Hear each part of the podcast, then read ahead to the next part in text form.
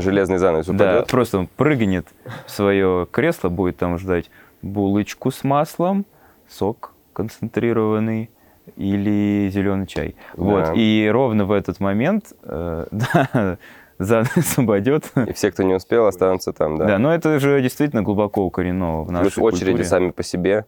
Слушай, ну мы все родом из детства, в том числе не из своего, да, из своих э, родителей, дедов, бабушек. Поэтому я вот тоже ощущал очень сильную тягу. Э, Ты мог наблюдать, как мы постепенно продвигались к этой очереди. А я, хотелось встать в нее. а я перестал с собой бороться и примкнул к ним. Ну вот самое, са- для меня самое видное было, что мы а, вроде как почти не стояли в этой очереди, да, мы в самом-самом конце зашли, и все равно, пройдя через вот эту кишку, так называемую, к самолету, мы оказались точно, в точно такой же очереди самолет. Это, это было абсолютно безжалостно, и мне напомнило про а, пре- предопределение. Есть такой богословский спор, да, многие протестанты считают, что ты не можешь э, своей добродетельной жизнью повлиять на то, спасешься ты или нет, что Бог уже заранее предвидел, будешь ты праведником или грешником. И старайся ты не старайся, все уже прописано. Это, это большая такая проблема а, для богословов еще с древних времен. И вот я что-то похожее ощутил, я не знаю, достаточно кощунственно так говорить, но правда было обидно, что я вроде как не стоял в очереди, а все равно в ней оказался. Да, ну, как э, пел один знаменитый исполнитель, я настигал тебя в коридорах Авира. Вот, поэтому, возможно, память об Авирах, о, так сказать, невыездном статусе и о всем другом наших сограждан сподвигает вставать в очереди без всяких логических каких-то объяснений. этого- Рефлекс. да, этого действия.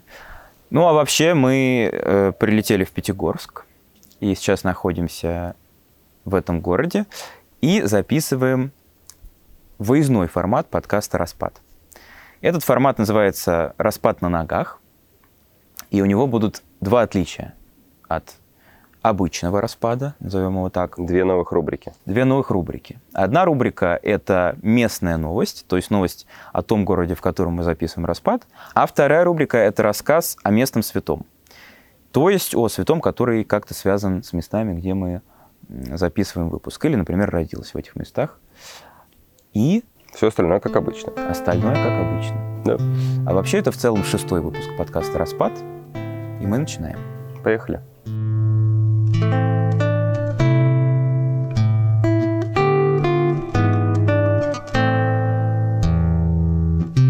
Начнем с местной новости. Судмедэксперт рассказал о шансах Лермонтова выжить после дуэли. Комсомольская правда поговорила с судмедэкспертом, который проанализировал малоизвестный документ из 1842 года из судебного дела по поводу гибели Лермонтова, которая, как известно, произошла здесь, в Пятигорске, недалеко от нас. Место дуэли находится на той горе, где мы сидим прямо сейчас. Итак, каковы были выводы судмедэксперта? Гибель поэта была неизбежна. Цитирую. «Даже если бы это случилось в наше время, это должно быть какое-то чудо чудесное. Если бы они это делали не в горах далеко, а во дворе больницы, к примеру, бы стрелялись, и Лермонтова сразу бы в больницу притащили, все равно шансов не было бы. Обычно огнестрельное ранение сердца – это смерть на 95 и больше процентов. Дальше он там описывает, какие конкретно травмы получил, получил Лермонтов от этой дуэли, насколько он сильно был ранен. Действительно страшная вещь э, описывается в этой статье, что он прожил буквально несколько минут, прежде чем впасть в агонию и умереть. И статья приходит к выводу о том, что спасти Лермонтова было нельзя. Дальше пишет автор статьи, цитирую, «Разве что в далеком будущем, если изобретут машину времени и перехватят поэта на щебенке дороги на подъеме к горе под рев начинавшейся грозы». Очень характерная фраза для этих мест. Мощнейшее, мощнейшее описание э, этого поэтического довольно момента, Да. Пред- предваря- предваряющего его смерть. Поэтичное описание поэтического момента. Да, сейчас э, к этому месту, где все произошло, и к месту первого захоронения Лермонтова здесь идет активное паломничество. Постоянно люди приезжают именно на это посмотреть. И на место дуэли, и на место, где его впервые похоронили на Пятигорском некрополе. Да, как раз недавно в Пятигорске отмечали 209-летие со дня рождения Лермонтова. И тут существует культ Лермонтова определенно. Есть вот города, в которых не в обиду, это на самом деле такие, знаете, моногорода. Но не uh-huh. в том смысле, в котором обычно говорят. Вообще говорят, моногород — это значит, что есть одно какое-то предприятие или завод, и вокруг него в этом городе вся активность, и деловая активность, и вообще люди приезжают туда жить исключительно, чтобы работать на каком-то заводе, там, на каком-то предприятии. Но это моногород значительно. В культурном смысле есть да. моногорода. Вот есть, ну или когда-то был Иваново, условно моногород, потому что там шили, да, угу. а есть моногорода в культурном смысле. Там какой-то культурно-исторический объект один или историческое событие одно, по сути, произошло. И вся туристическая политика региона и политика памяти региона выстраивается вокруг одного события или персонажа. В случае Пятигорска такой персонаж — это Михаил Лермонтов. И тут действительно все в Лермонтове, даже если какой-то тут лежит булыжник, э, который похож на человека, это может быть какой-то памятник Лермонтову, просто мы не сразу поняли. А, и действительно все вокруг него. Надо вспомнить, что Лермонтов не просто так погиб на дуэли из-за какой-то стандартной бытовой ссоры. У него вообще забавная, пусть и трагичная была история. Как известно, его убил Николай Мартынов, с которым они приятельствовали. Был известен тем, что за время службы на Кавказе очень полюбил местные традиции, деяния, какие-то визуальные, так сказать, атрибуты, и э, ходил в огромном таком головном уборе, который носили горцы тогда, и с огромным кинжалом. Вот. Лермонтов пошутил над э, подражанием Мартынова горцам. Собственно, Мартынова это обидело, и Мартынов на дуэли застрелил Лермонтова. А, характерно, что когда я учился в МГИМО, я тоже видел подобные феномены, э, когда люди с такими фамилиями, как, например, Мартынов, Иванов, да, носили современные аналоги кинжалов, но они носили их как бы в своем поведении, угу. скажем так. Например, говорили не привет, а салам саламкались.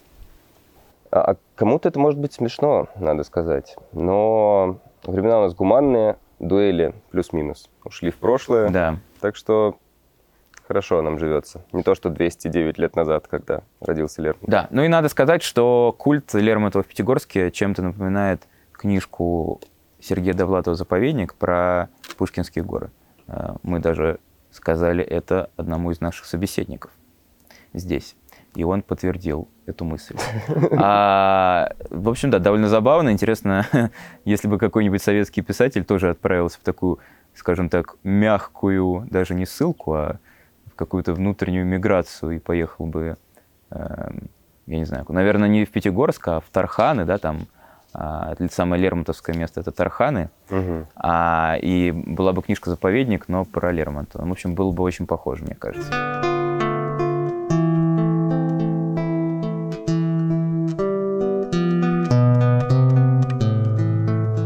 Тихона Шевкунова переводят из Пскова в Крым. Большие перестановки в Русской Православной Церкви. РИА Новости сообщает, что митрополит Псковский Тихон Шевкунов назначен главой Крымской митрополии. Соответственно, от должности главы Псковской митрополии он освобожден. Одновременно с этим ТАСС сообщает, что Священный Синод назначил епископа Зарайского Константина исполняющим обязанности патриаршего экзарха Африки вместо предыдущего экзарха митрополита Клинского Леонида Горбачева. Тут надо вспомнить, что за патриарший экзархат Африки. Он был создан не так давно, буквально пару лет назад. Священный Синод решил это сделать после того, как патриарх Александрийский сблизился с Епифанием, главой ПЦУ. Александрийский патриархат до этого окормлял Африку, но после того, как они сблизились с ПЦУ, это Православная Церковь Украины, которую РПЦ считает раскольнической, а, после этого Русская Православная Церковь создала свой экзархат, и целый ряд священников из Африки обратились в РПЦ с просьбой принять их в юрисдикцию Московского патриархата. Да, буквально так, то есть э, сами на самом деле многие захотели. А, действительно, экзархат Русской Православной Церкви в Африке создавали в декабре 2021 года, и митрополит Леонид был назначен патриаршим экзархом, по сути, тогда же. То есть меньше двух лет он пробыл в этой роли, а, и, собственно, сейчас он с нее уходит. Я предлагаю начать с Тихона, а потом поговорим про Леонида. Тихона Шевкунова многие, я думаю, знают. Он, возможно, самый, кстати, узнаваемый митрополит Русской Православной Церкви. Да, если мы совсем так грубо будем говорить, а, то можно сказать, что на, светском, на светские деньги, на там, а, языке государственного управления митрополит — это некоторый аналог губернатора да, церковного. И из церковных таких губернаторов Тихон Шевкунов, пожалуй, самый узнаваемый. Его часто связывают с Владимиром Путиным, говорят, что он очень духовно близок к Владимиру Путину.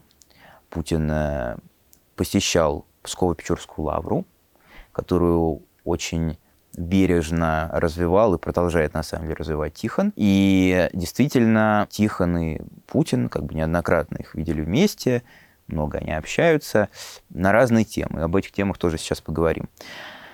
Кроме того, Тихон еще был тем митрополитом, который в своем регионе влияет не чем губернатор. Сейчас губернатор Псковской области – это Михаил Ведерников, ему 48 лет, молодой. Кстати, вот мы сейчас в Пятигорске, и глава Ставропольского края, ему тоже 48. Это очень молодые люди для российского да, государства. Действительно, губернатором молодые. Даже в нет таком 50. возрасте. Даже Да. нет 50, все правда. И он, э, по сути, Тихон э, и влиятельнее, и гораздо узнаваемее, чем э, светский глава региона, чем Ведерников. Более того, говорят, что если Ведерников хотел выйти напрямую к Путину, ему мог в этом помочь Тихон. Вот, а сейчас ему уже никто не поможет, видимо. А, ну, а никто его и не знает, и тем более не узнает. Собственно, по, каким, по какому поводу брошен теперь в Крым Тихон? Возможно, потому что он там будет заниматься историческими проектами. Да? Как бы Херсонес — это такая колыбель христианства, да, и, собственно, вокруг этого всего различными культурно-религиозным проектом там будет заниматься Тихон. У него, хотел сказать, уже был, а он и есть, и продолжает развиваться, а, и в более чем 25 городах представлен. Проект называется «Россия. Моя история». Это так называемый мультимедийный исторический парк. То есть, грубо говоря, это такая, ну, такой музей, очень такой цифровой, модный, современный, а, визуальный, э, с тачпадами, с экранами, со всякими. Туда приходишь, там очень много всего интерактивного, и там тебе показывают, грубо говоря, историю России, эм, ну, не то, что там от Рюрика до Путина прямо, но про, Рюрик, про Рюриковичей там много, про Романовых, про Петра Первого, там есть отдельный сегмент рождения империи, да, про Петра Первого. И Тихон э, буквально ключевой человек вот в этом проекте, очень много этим занимался. Кстати говоря, э, «Россия. Моя история» есть э, в Мелитополе и в Луганске теперь, Мгм. между прочим. Там какая-то региональная специфика есть при этом? Надо сказать, что ее практически нет. М, То есть это как учебник истории единый во всех По сути, школах? да. То есть ее мало, и в том числе, кстати, за это проект критиковали, но не только за это. Его критиковали и за исторические ошибки. Причем в стиле пабликов ВКонтакте. То есть прям фактические какие-то недочеты. Да. Ну вот, например, можем по коммерсанту процитировать такую историю.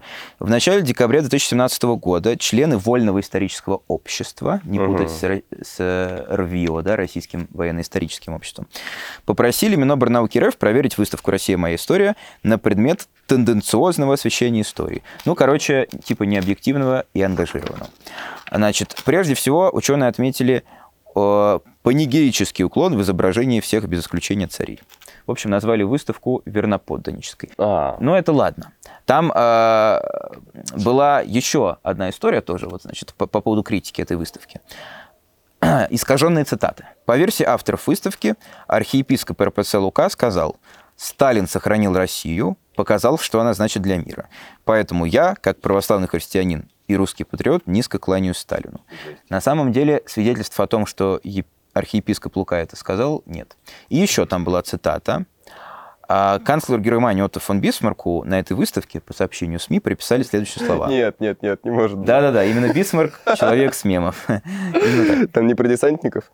Там даже не про русских, которые всегда приходят за своими деньгами. Так, а про что? Русских невозможно победить, мы убедились в этом за сотни лет. Но русским можно привить лживые ценности, и тогда они победят сами себя. Блин, это про коммунизм, что ли, получается?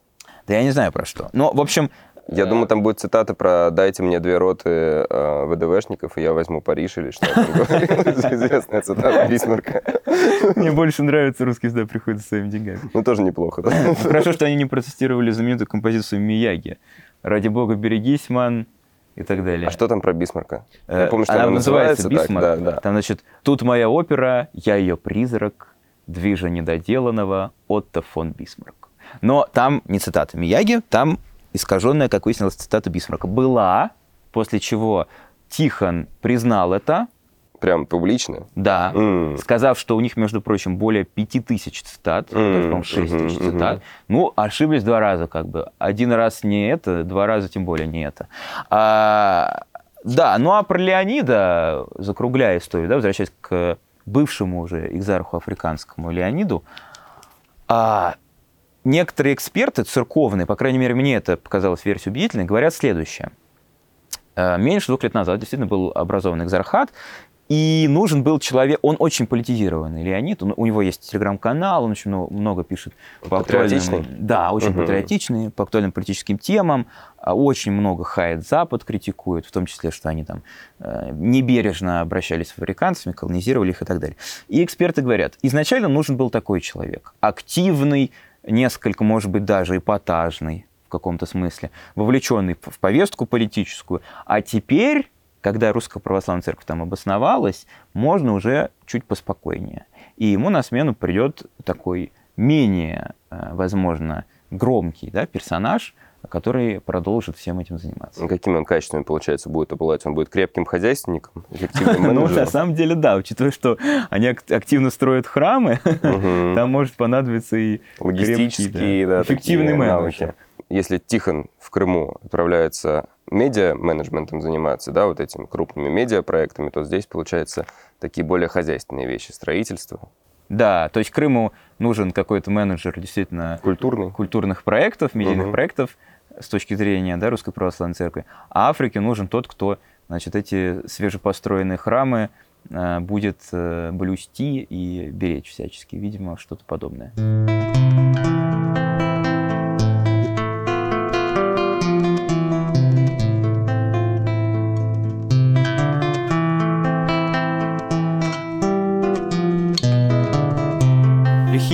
Выпустили первый документальный фильм из цикла «Под камнем Сим».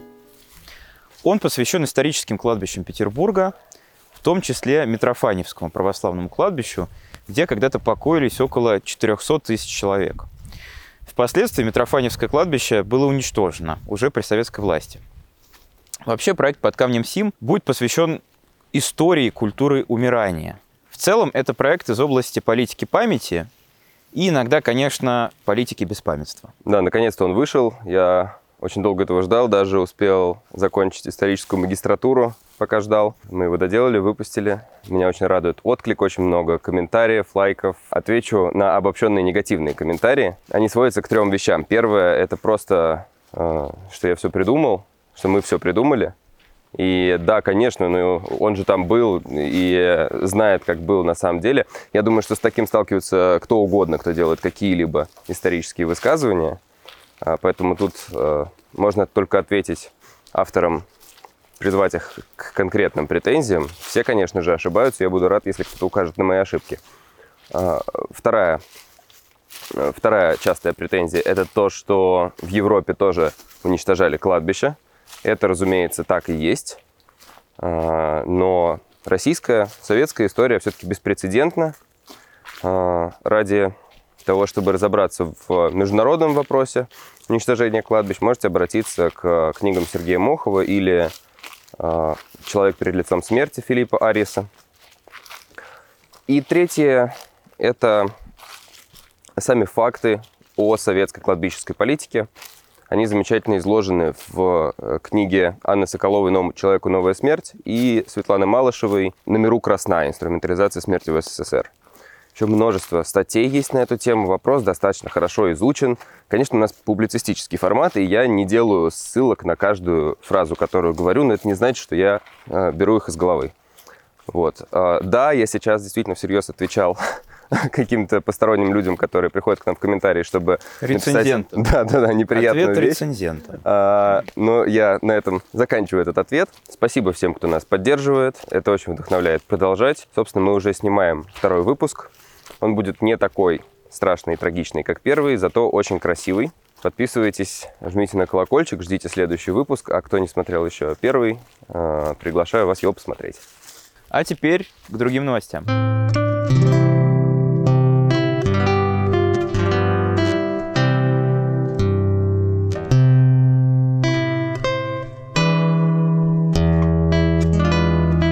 Американцы массово завалили ЕГЭ. Американские старшеклассники рекордно плохо сдали ACT. Это такой American College Test. Можем его назвать американским аналогом ЕГЭ, поэтому это вынесли в заголовок. Экзамен на общеобразовательную подготовку. Он существует с конца 1950-х годов. Изначально в него входили английский, математика, общественные науки и естественные науки. Потом его скорректировали, да, и сейчас это английский, математика, чтение, и там есть секция с общественными науками, и так называемое научное мышление. А, это предполагает, что ты должен показать свои навыки решения каких-то конкретных задач, конкретных проблем и навыки логического рассуждения. Да? То есть не зазубривать факты, как раньше было, да, а показать, что ты логически умеешь мыслить. Собственно говоря, они показали рекордно плохие результаты за 30 лет. Да?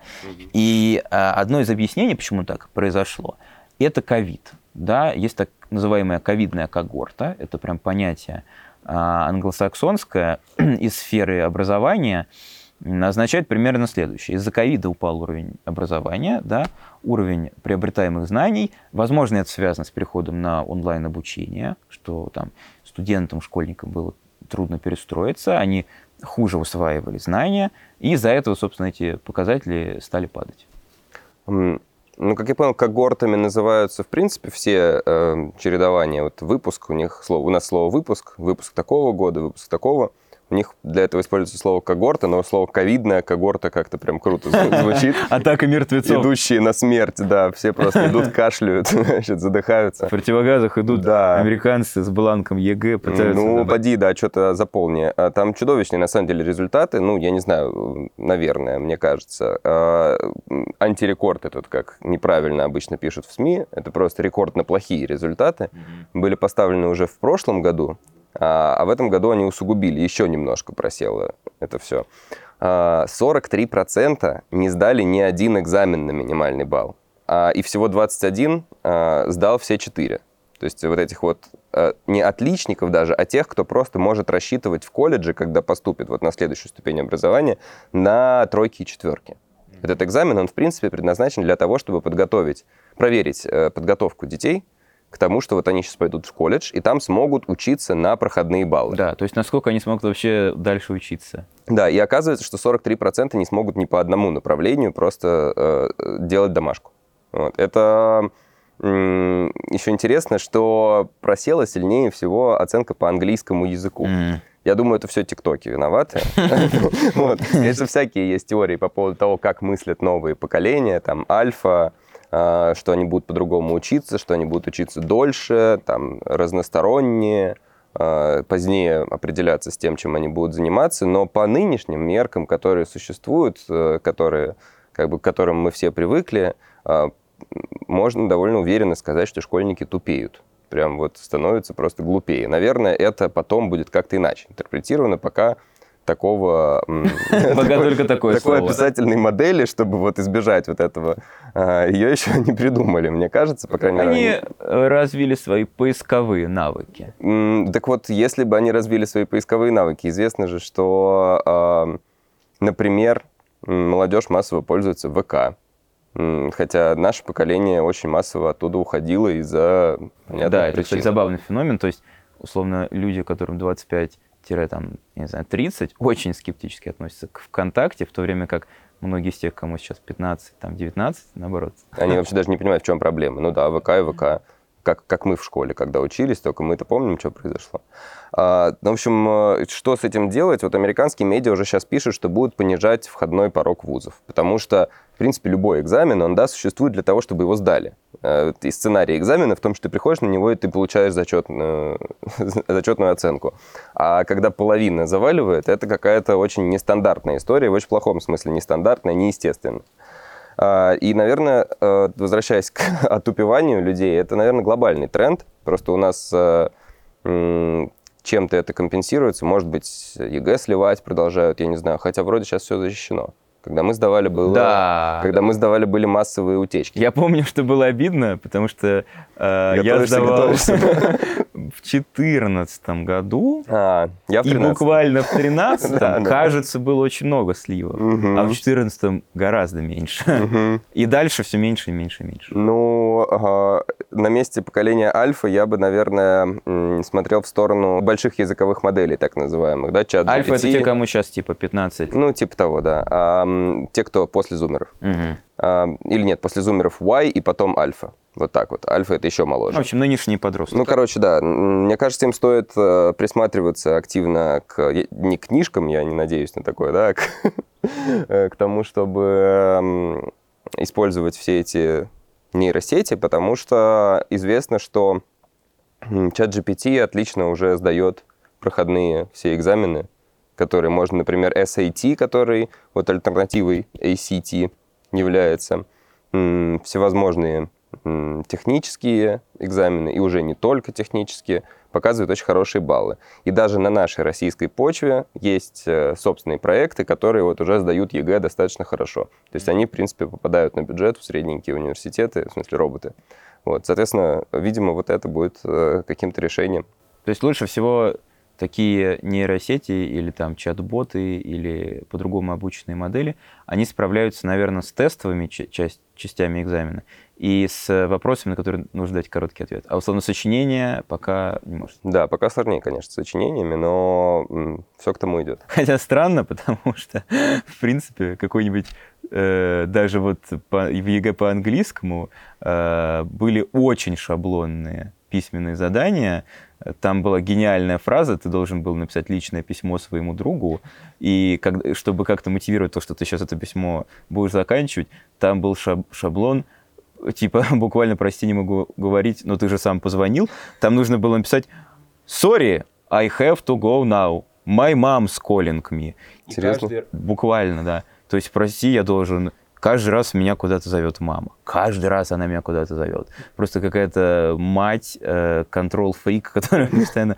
Вот. И это всеобщая мать, получается. Да, Что да. это? Это родина, это родина мать? Мать сыра быть? Может быть, земля. она зовет? А, да, или мать сыра земля. В общем, странно. Я думаю, что скоро обучится делать и это, потому что очень шаблонные. Да, я помню, я помню сочинения по-русскому были тоже в этом смысле очень смешные. Были целые сборники примеров из литературы, из кино, которые вот э, Да. можно использовать э, прямо как, знаешь, Данная проблема. Да, да, данная проблема является, ам, прямо как, знаешь, эти конструкторы для речей а, для советских партийных Да, деятелей, да, когда да. приезжаешь в колхоз и собираешь из кусочков себе речь правильную, которая потом... Потом можно бинго делать. Да, да, да. Ну, то есть то, что, то, что чат GPT пока с этим не справляется, это говорит Вопрос о том, что времени. нам еще рано уходить э, на покой, но Да, да, м, рано или поздно.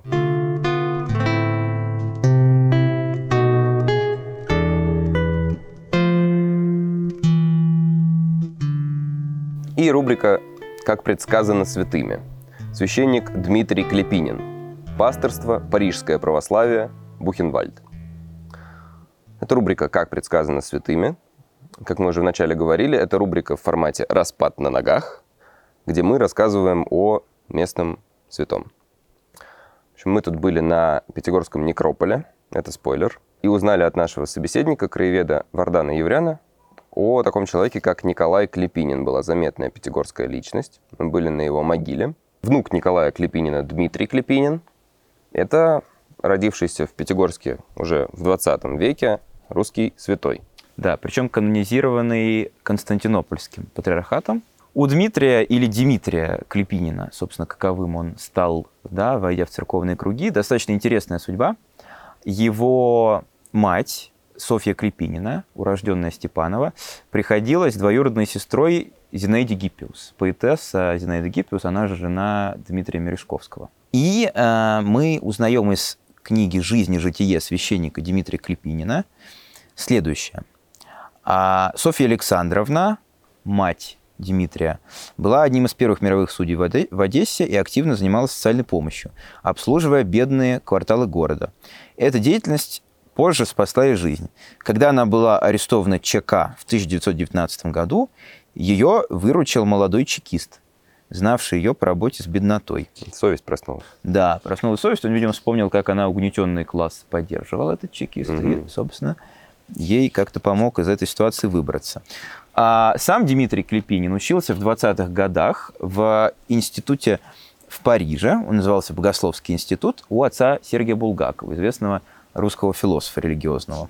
А осенью 1930 года Дмитрий был назначен настоятелем церкви Покрова Пресвятой Богородицы при общежитии матери Марии Скопцовой на улице Лурмель. Кстати говоря, Мария Скопцова потом тоже была канонизирована Константинопольским патриархатом. Есть так называемые парижские святые, и в 2004 году, собственно, произошла канонизация и матери Марии Скопцовой. Возвращаясь к Дмитрию Клепинину.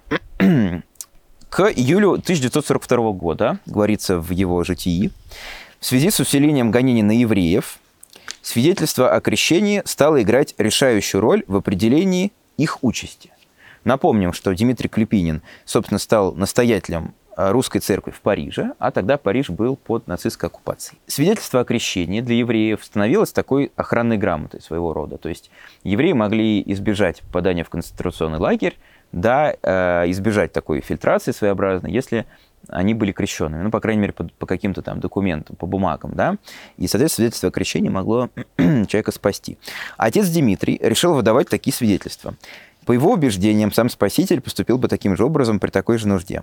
Вскоре в картотеке отца Дмитрия появились сведения приблизительно о 80 новых прихожанах. В кавычках. Да, То есть это не были... Это, он не крестил их, он просто выдавал эти документы, чтобы они избегали преследования со стороны нацистов. Да, понимаю? совершенно верно. Мгм. То есть это действительно был в каком-то смысле фиктивный документ, да, который, а, собственно, спасал им жизнь. Хотя а, говорят, что впоследствии некоторые из них действительно обращались... Пришли к христианской вере. Да, а, приходили к христианству, ну, в общем, как бы то ни было.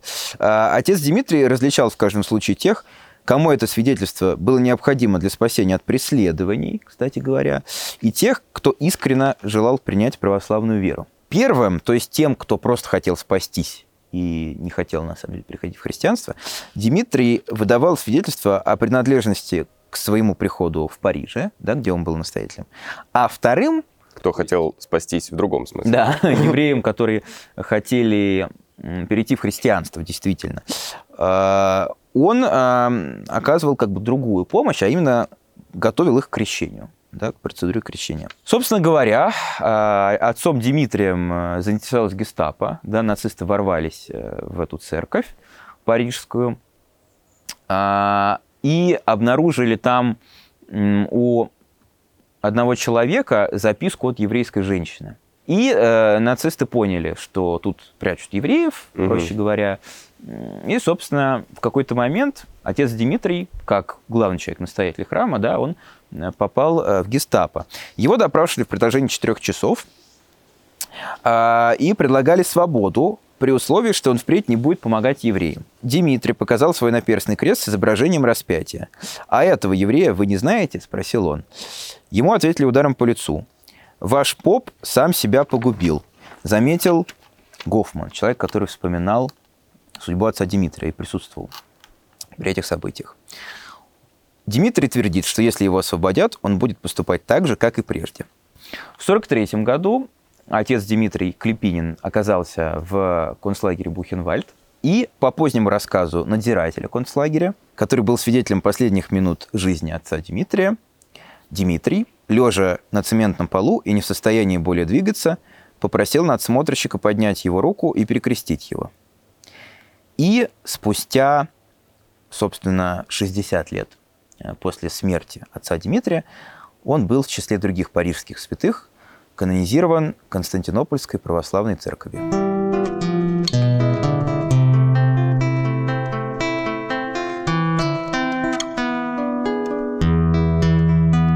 Это был подкаст «Распад» и его ведущие Степан Костецкий, Марк Брачков, Погребиский. за кадром Вячеслав Дружинин. Дизайн Полина Жилнова. Подписывайтесь на нас в Телеграме, в Ютубе, на других видеоплатформах. Не забывайте, что у нас есть аудиоверсия, в которой вы можете нас послушать. В Apple подкастах, Google подкастах, на Яндекс Музыке и везде, где только можно. Пожалуйста, ставьте лайки, пишите комментарии, подписывайтесь, ставьте колокольчик, чтобы не пропустить новые выпуски. И огромное спасибо, что вы следите за нами и поддерживаете нас в наших начинаниях. Пока. Пока.